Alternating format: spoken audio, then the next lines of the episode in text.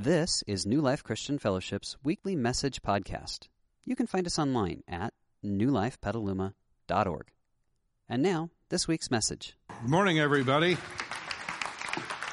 Hey, I just want to say that uh, next Sunday service is a little bit of a surprise to me as well.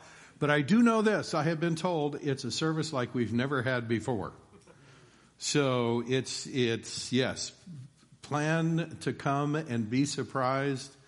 Uh, I am really excited about that. So, um, having said that, I want to say good morning and welcome to all of you who are here on the weekend at the end of spring break. Yes, uh, I should be giving you a hand for showing up after spring break and being where all the places that you have been. And uh, so, for those of you who are returning, um, hey, welcome. I want to say this if somebody brought you and you're a skeptic, that's awesome. This is a very, very safe place to come and investigate anything about Jesus. It's always safe. I'll be hanging out in the lobby afterwards, and if you have questions about what I'm going to say today over the next few minutes, please come by and ask your questions. Uh, this is a safe place. We never put pressure on people. Um, but we do invite you as you feel comfortable and safe to take steps in growing your faith. And that's true if you come here every Sunday. I hope you take a step forward in your faith today. And if you're returning and you, you had a childhood faith, but somehow you got lost in the melee of life and, and you're thinking about returning to your faith, uh, I hope that you take a step in growing your faith today. And more than that, I hope that as I teach, that I will say things that will actually make that, that step safe and, and inviting for you. So, welcome to the journey. Every Sunday at New Life is, um, it's a learning experience. And so we are in this series. And in fact, I'm wrapping up the series today on the Bible for grown-ups. And I won't get into a lot of what that means, but we have learned a lot about how we got the Bible. This is the Bible I've preached from for many, many years, and I'll be explaining a little bit this morning about how it's put together. And in fact, I'm gonna, I'm gonna later on tell you how we got this book. Okay? That you actually have access today. That for centuries was called ta Biblia, meaning the Bible.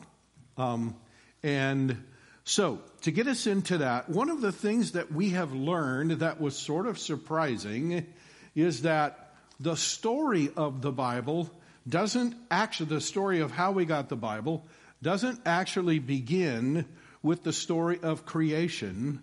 The story of how we got the Bible actually begins with the resurrection of Jesus. I could safely say, without fear of any contradiction, that if Jesus had not raised himself from the dead, we would not have this book. I would not be standing here holding this book in the air. We would literally not have this book. Because the Jesus movement, if Jesus hadn't raised himself from the dead, the day that Jesus died, the Jesus movement would have died with him. He would have just been another good guy who did some good things, who died way too early in life. People would have mourned him, and, and maybe his name would have been recorded in history, but that's it. There'd be no Jesus movement. And the Jews, who had these ancient sacred documents that they considered holy, would have kept those documents to themselves. No one outside the Jewish community would have had access to them, and there literally would be no Bible that you and I have. But the day that Jesus raised himself from the dead, the day that he stepped back into the, our world as a living person, it set in motion a number of things, and I'm just going to go over three of the major things that it did. First of all, it triggered the greatest theological shift in human history. Prior to Jesus' resurrection, the entire world was Polytheistic. That means if you went to the average home in any country across the face of planet Earth, you would have found a number of idols. You would have found family gods. You would have found regional gods. You would have found cultural gods. And you would have found universal gods. And every day, pretty much every family in the world was trying to do things to keep all those gods at bay. Because the one thing that everybody agreed upon was that the gods were demanding and they were easily angered. And so every time there was a natural disaster, people would wonder, what God did we offend? And they couldn't take that chance, so they were going to temple after temple and offering sacrifice after sacrifice and going through ritual after ritual. Can you imagine not having just one church that you went to? but having uh, a temple for these gods and a different temple for these and a different temple for these. And you're going to all these temples doing all of these things in order to keep the gods from getting angry at you and placing a curse on you. Friends, this is how the whole world lived. There was only one tiny little nation that dared to believe that there was only one God, and that was the nation of Israel. And if you study their history at all, you know that even they hedged their bets and that they stashed away gods in the back corners of their homes just in case, right? Yeah, so the whole world was involved in this polytheistic theology. The day that Jesus walked out of his grave and authenticated every claim he had ever made, it began a massive theological shift that swept across the world. And so today, from 99%, in other words, the whole world, except for this tiny little sliver, 99% of the world was polytheistic.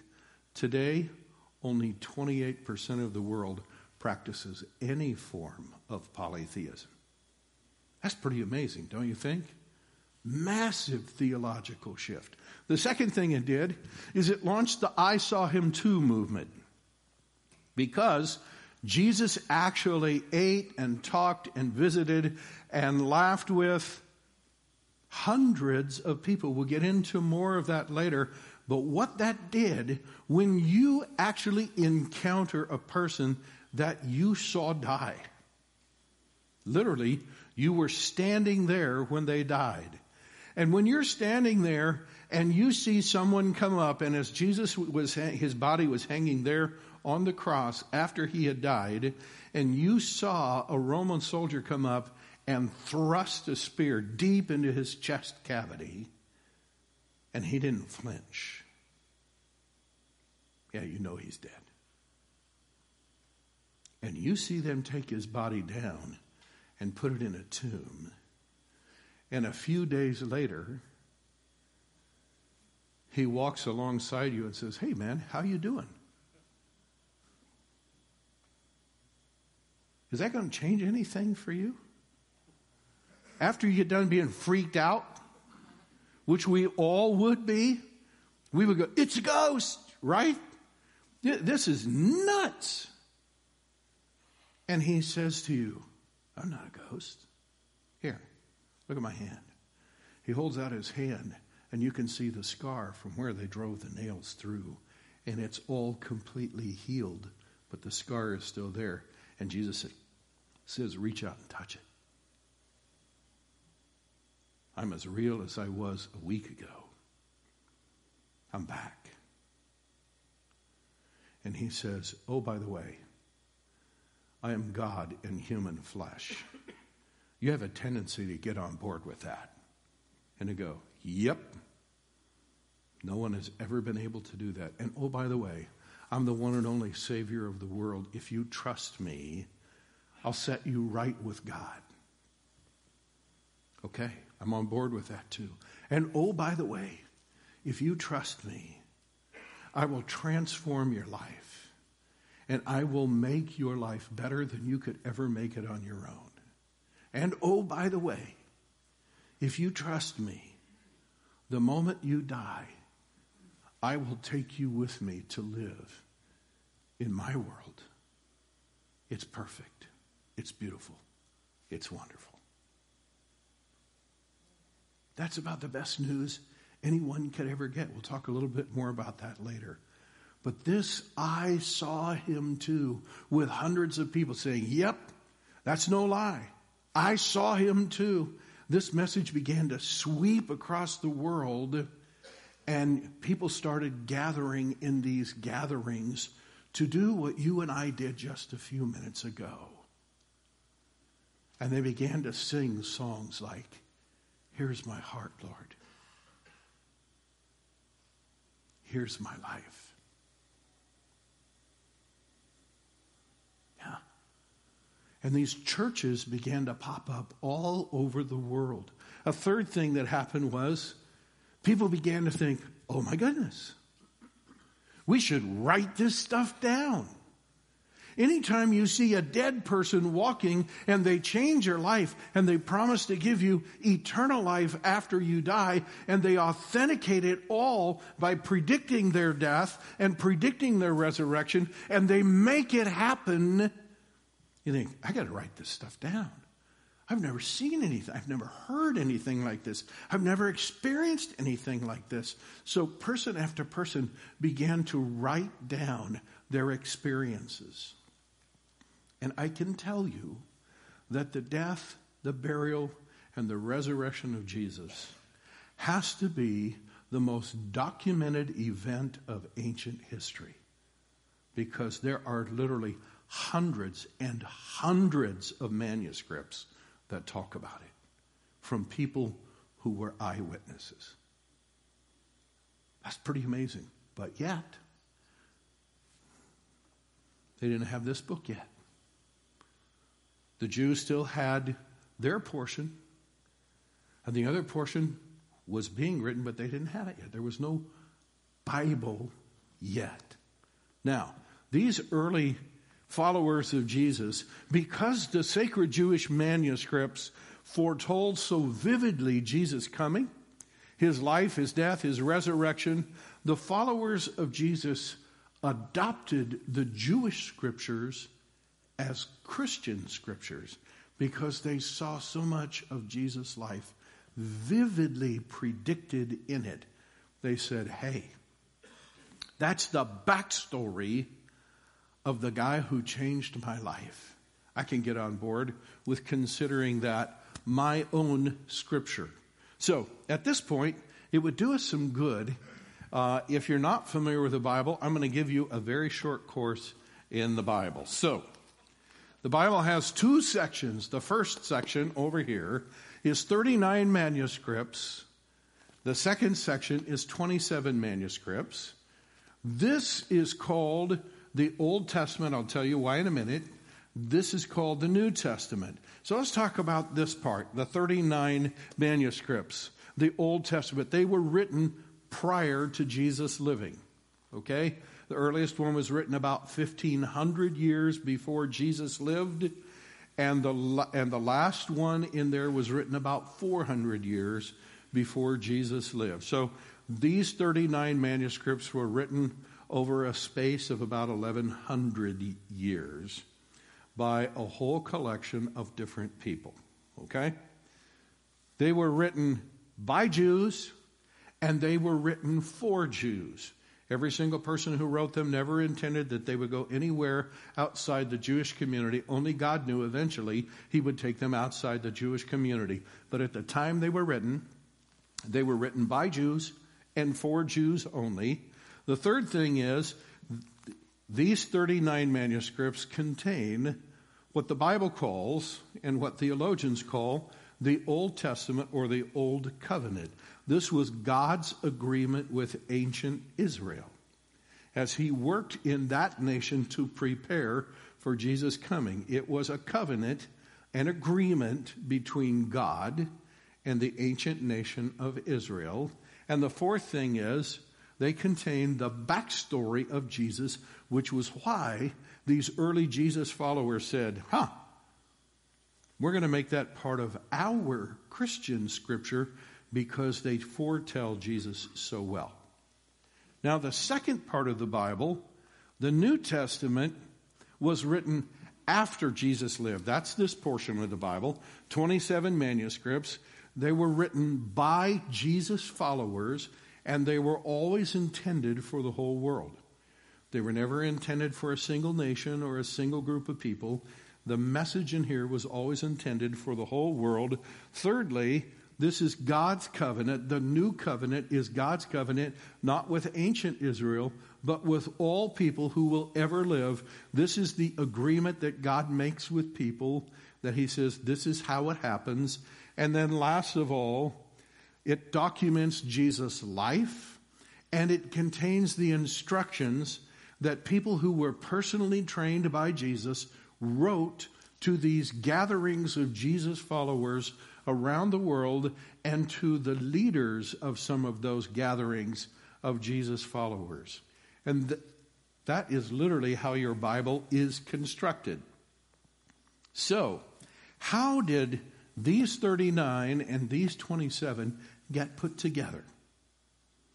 Here's how it happened. For the first 300 years of the church's existence, with this message of Jesus sweeping across the face of planet Earth, the Jesus followers were bitterly persecuted by the Roman government and in particularly the Roman Caesars.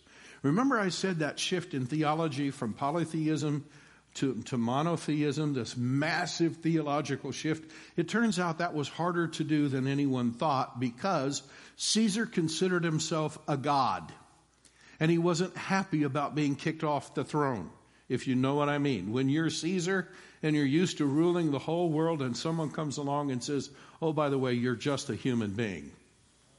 Never forget that. He wasn't happy about that. For, so, for the first 300 years, the Roman government persecuted the church, and the church was forced to operate underground. But that doesn't mean that God wasn't working. God was doing some amazing things in the church. And already the church leaders, remember I said a while ago, hundreds of people started writing documents and all these things to document the life of Jesus. Well, already the early church leaders were figuring out some of those documents had a completely different nature to them. They had the ring of divine authority they had all sorts of evidence that 27 of those documents just were different by nature than all the rest. And they began to recognize that those 27 documents were actually inspired by God and they were the sacred writings that God had given for his church. And very early on, even before 100 AD, so we're talking about 50 some years after Jesus died, they had already begun to, to recognize these 27 documents and make copies of them and get them distributed to Jesus gatherings all around the world underground. Now, get this within 30 years, that process was so well established that when thir- within 30 years after the persecution of Christians ceased, church leaders had already agreed upon and accepted the 27 documents that you and I call the New Testament. And for the first time ever, they put the 39 manuscripts of the Old Testament, the 27 manuscripts of the New Testament they put them together in one book and they called it the Bible. How about that? And that's how you and I got the Bible. That's how the world got the Bible. So now there's a big question. We got 39 manuscripts in the Old Testament, 27 in the New Testament. What's the proper relationship between those? And I'm going to I'm, I'm going to fly through some information here. So uh, if you got questions, you can ask me later. But the guy that actually comments the most about that is one of the most important characters in the New Testament, and he's a guy uniquely qualified to talk about the relationship between those two. Okay? So let's go over his life just a little bit. His name is Paul, and he's often called the Apostle Paul, and that's a lesson for another time. But Paul was a Jew. He was born into a Jewish family, and he lived the Old Covenant. Now, there were 623 rules or commandments in the Old Covenant. Does that sound tedious to you? I'll give you an illustration in a minute. 623 different commands, and Paul was raised in a home where they did their best to keep all 623 every single day. He knew the old covenant from the inside. He was born into it. Not only that, when, when, when Paul got older, he was raised in the home of a Pharisee, and he had the opportunity to go to the premier Hebrew theological school of his day. And he got his degree in Hebrew theology from Israel's most decorated master teacher, a guy by the name of Gamaliel. And so when we say Paul knew the Old Covenant, he had his degree in what we would call Old Testament theology, in Jewish theology. And because of that, he hated Jesus. Because all the Jewish, the, the Hebrew theological experts expected the Messiah to come on a big, on a big white horse uh, or, or, something like that and to march into Jerusalem and to set up an army and to, and to put the Jews in a place where the Jews would rule the whole world and everyone would pay taxes to the Jews. Well, Jesus comes onto the scene and he doesn't look anything like that. He's just a simple rabbi who doesn't even have a synagogue. He teaches out in the wild in a boat on a mountain. He doesn't care. He doesn't wear the typical rabbi garb. He dresses like ordinary people. They hated him. He was an impostor. That's all they could conclude. He was so different. In Paul, that hatred got so deep and so intense that while other Jewish leaders didn't like Jesus and didn't like Jesus' followers, Paul decided to become a one man wrecking crew and he was going to actually end the Jesus movement not by teaching and not through theological discussion. He was going to end it through violence. So, armed with the authority of the Jewish Supreme Court, he began raiding Jewish gatherings and arresting adults, throwing them into prison, testifying against them in court, and getting many of them executed. He was in it deep. Imagine his surprise when one day when he's going to the Syrian capital Damascus and he's going to raid Jewish gatherings, I mean, I'm sorry, Jesus gatherings there. Imagine at noon, as he's on the road, he's about ready to break out his chicken sandwich, kosher chicken, by the way. He's about ready to break it out and, and have a bite of his chicken sandwich, and a light appears it, at noon that's brighter than the sun, and a voice comes out of that cloud, out of that light, and it's the voice of Jesus with one single heart stopping question Why are you persecuting me? If you think a dead man walking will freak you out, try a voice from heaven out of a light that's brighter than the sun with a question that asks, What do you think you're doing, dude? Yeah.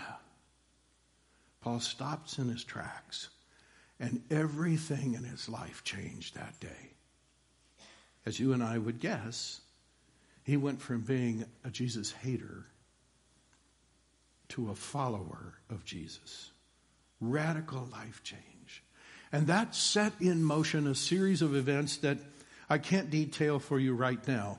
But I just want to tell you that Paul became personally trained by Jesus, perhaps over a span of three years.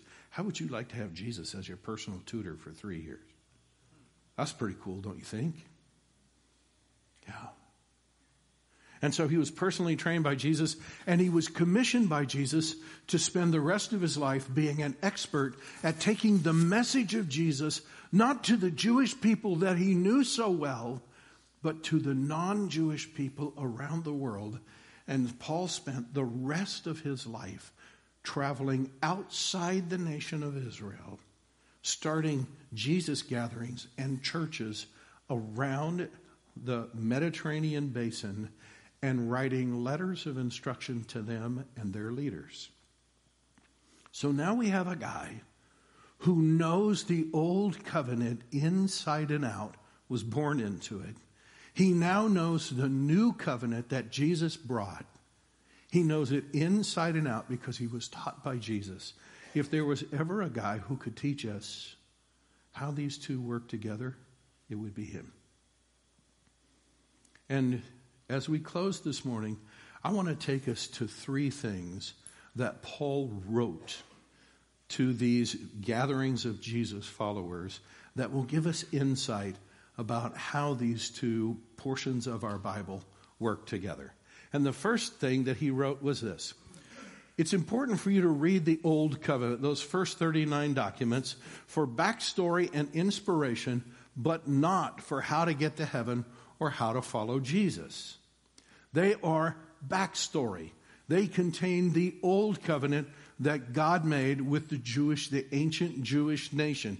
So he says it's important to read them. In fact, this is how he said it. He said these things happen to them as examples for us, and they are written down to warn us who live at the end of the age. I won't get into what the end of the age means, even though I know you're curious about that. But I do want to talk to you about the, what he's saying. He's saying to you and to me that all 39 uh, manuscripts in the Old Testament are written actually as warnings for us. You know what you can learn? Every time the nation of Israel walked with God, they ended up loving life. They had great freedom, and life was wonderful. And every time they wandered from God, life got hard, they got enslaved, and life was miserable. It doesn't take a rocket science to figure out, ah, I think I can figure that out. Walking with God's a great idea. Yeah. It is the basic lesson of the entire Old Testament for you and to me. So read it for inspiration and read it because it contains the backstory of Jesus to help grow your faith in Jesus. Paul also knew that it was the old covenant in there but that Jesus was bringing a new covenant. So he wrote this. When God speaks of a new covenant, he, he, what he means is he has made the first one obsolete. It is now what? Out of date. That covenant's been fulfilled. It's no longer in force. It has been fulfilled. So if we were to say to, if we were to ask Paul, hey Paul, how many of those 623 commands in the Old Testament apply to us today? His answer would be zero. None. Zero. It's done. And we don't go there to learn how to follow Jesus or how to get to heaven. Those don't apply. So, Paul, if, if none of the 623 actually apply to us, do we have any commands today? And Paul would say, teaching number two, the heart of the New Testament, this new covenant that Jesus brought between God and people, the heart of it is a single new commandment. Make it the GPS of your life. Now, right away, I think Jesus is my kind of teacher. I did a little research, all right? And my research showed me that a court reporter is by law required to have 25 lines on every page. So I did a little simple math, And here's what I found 623 commands, 25 pages of commands. 25 pages of commands. Jesus comes along and says, How about this? How about that? There it is, right there. And the single command that Jesus gave is this. And Paul wanted all Jesus followers to know this. I'm giving you a new commandment love each other. And then he puts a little um, descriptor of what that needs to look like. Just as I have loved you, you should love each other. And Paul made that the backbone of everything he wrote to these Jesus gatherings and these leaders of Jesus gatherings. And let me give you a couple of examples. He says, Don't look out only for your own interest, but take an interest in others too. You must have the what? Same attitude that Christ Jesus had. Love each other as I have loved you. He wrote this Be kind to each other, tender hearted, forgiving one another, just as God through Christ has what? Forgiven you.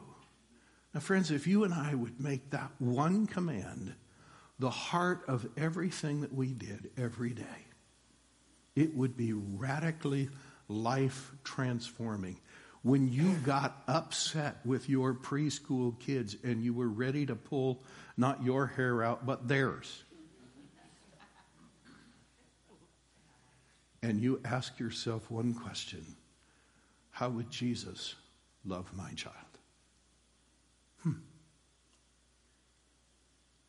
It would tailor your response. When you get upset with your spouse and you think they have lost their mind, right? It would tailor your response. Listen, it would choose how often you use your horn when you drive and how long you lay on it when you use it. Yeah. One command. It's absolutely transforming. There's a third thing that Paul wrote, and it's one of my favorite things about Paul. He said, Jesus' resurrection is one of the most well documented events in history. Believe it. And trust him with your life and eternity. And Paul went to great lengths to actually document the resurrection of Jesus, and that's what I want to walk us through as we close. Paul writes to, to one of the Jesus gatherings in a city called Corinth, and he said, I passed on to you what was most important, and here it is Christ died for our sins, he was buried, and he was raised from the dead on the third day. Let's stop right there. He said, That's the most important thing you could ever know in this life.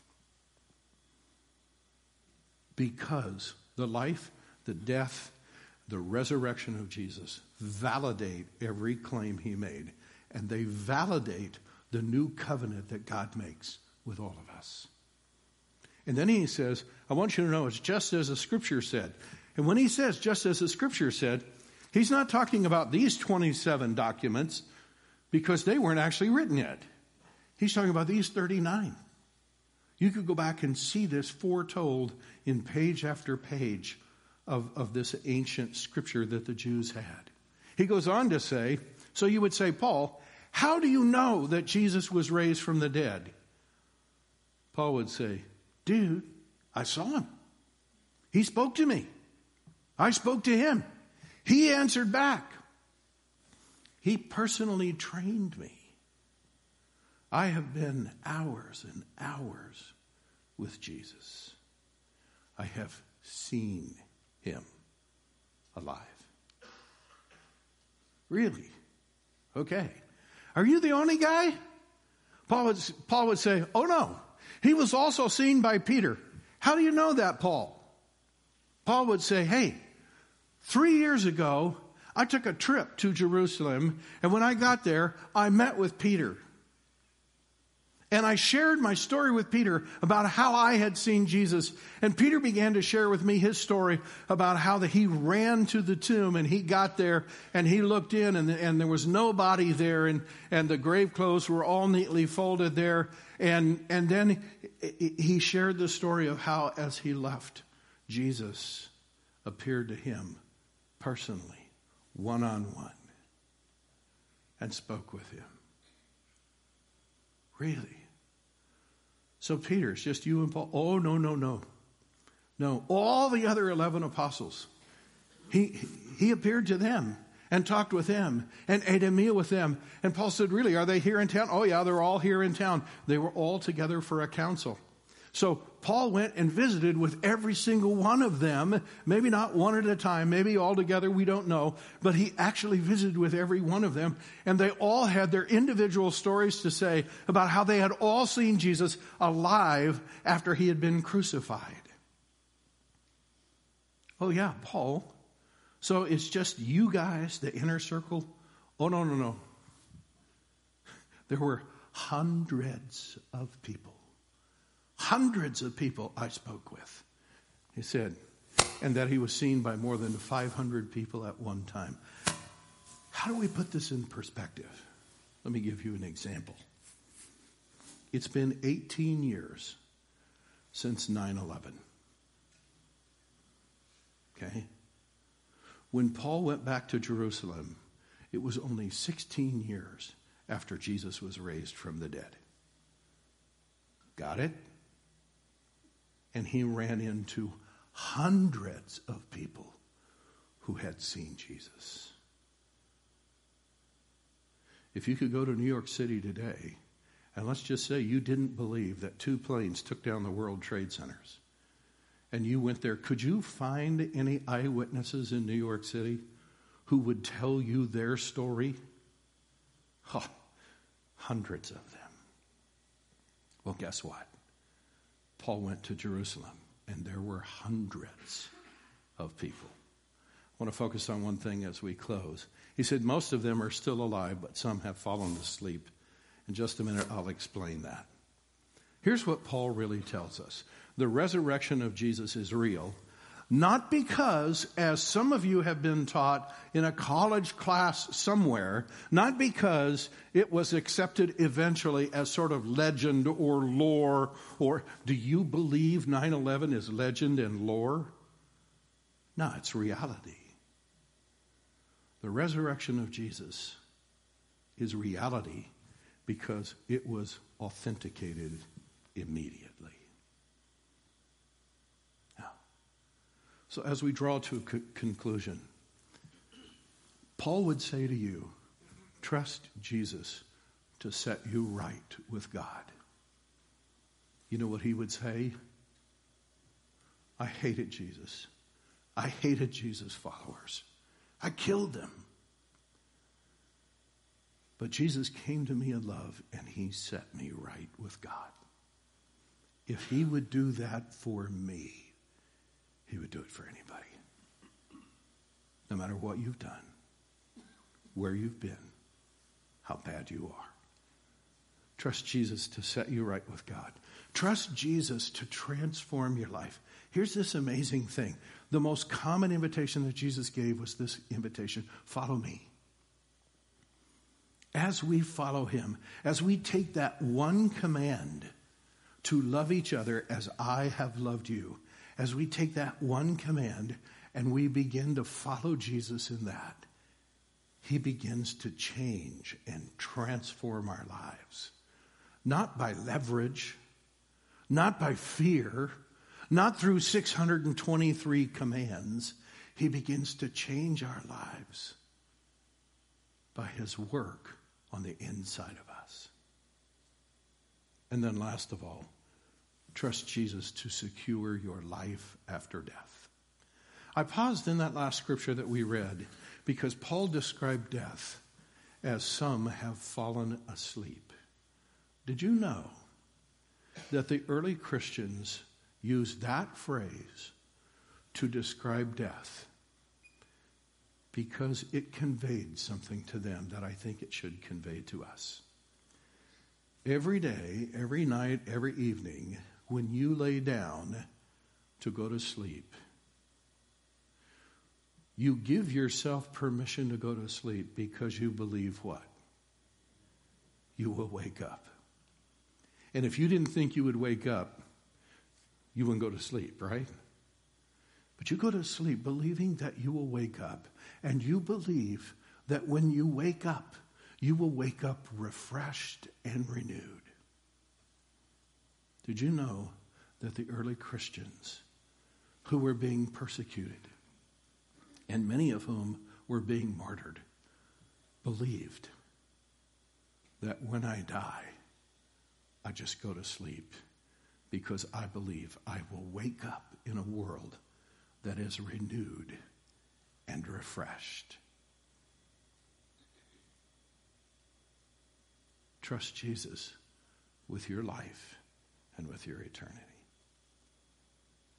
Let's pray. God, thank you. Thank you so much that you took the time and went through the effort to preserve for us 39 ancient documents and 27 a little bit less ancient documents. And that and Jesus, thank you for bringing a new covenant. Not 623 rules, but just one, based around who you are and how you love, and based upon the fact that if we follow you, you will make us into people we could never make ourselves.